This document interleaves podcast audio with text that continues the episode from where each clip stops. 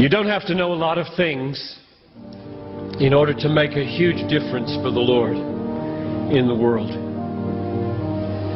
But you do need to know a few things that are great and be willing to live for them and die for them. People that make a difference in the world are not people who have mastered a lot of things. They are people who have been mastered by a very few things that are very, very great. If you want your life to count, you don't have to have a high IQ and you don't have to have a high EQ. You don't have to be smart. You don't have to have good looks. You don't have to be from a good family or from a good school. You just have to know a few basic, simple, glorious, majestic, obvious, unchanging, eternal things and be gripped by them and be willing to lay down your life for them, which is why anybody in this crowd can make a worldwide difference. Because it isn't you, it's what you're gripped with. But one of the really sad things about this moment right now is that there are hundreds of you in this crowd who do not want your life to make a difference.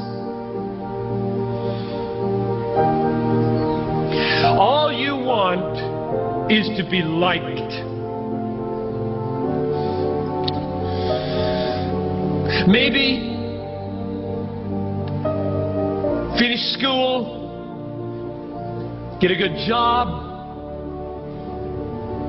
find a husband or a wife, a nice house, a nice car, long weekends, good vacations, grow old healthy, have a fun retirement, die easy, no hell. And that's all you want. You don't give a rip whether your life counts on this earth for eternity. That's a tragedy in the making. That is a tragedy in the making. About three weeks ago, we got news at our church that Ruby Eliason and Laura Edwards were killed in Cameroon. Ruby Eliason, over 80, single all her life, a nurse,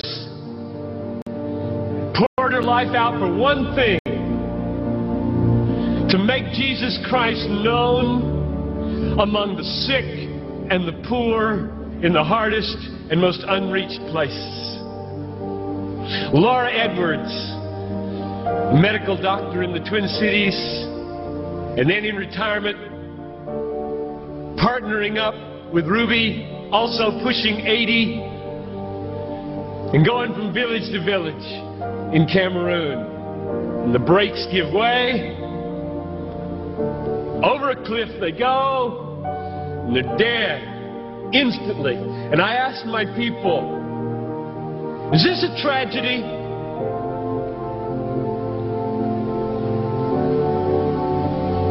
Two women in their 80s, almost. A, a whole life devoted to one idea Jesus Christ magnified among the poor and the sick in the hardest places. And 20 years after most of their American counterparts had begun to throw their lives away on trivialities in Florida and New Mexico, fly into eternity with a death in a moment. Is this a tragedy? I asked. It is not a tragedy. I'll read you what a tragedy is. I've got a little article here from Reader's Digest. You don't read Reader's Digest, I know that. But there is a generation who does. This is a tragedy. Title of the article Start Now, Retire Early. February 1998. Bob and Penny took early retirement from their jobs in the Northeast five years ago when he was 59 and she was 51. Now they live in Punta Gorda, Florida, where they cruise on their 30 foot trawler, play softball, and collect shells. That's a tragedy. That's a tragedy. And there are people in this country that are spending billions of dollars to get you to buy it.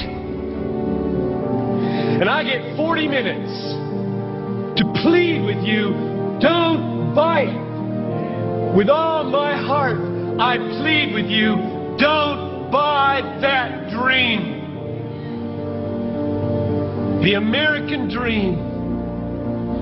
A nice house, a nice car, a nice job, a nice family, a nice retirement, collecting shells. As the last chapter, before you stand before the creator of the universe to give an account with what you did. Here it is, Lord, my shell collection. Look, Lord, my shell collection. And I've got a good swing. And look at my boat. God, look at my boat, God. Well, not for Ruby and not for Laura. Don't waste your life. Don't waste it.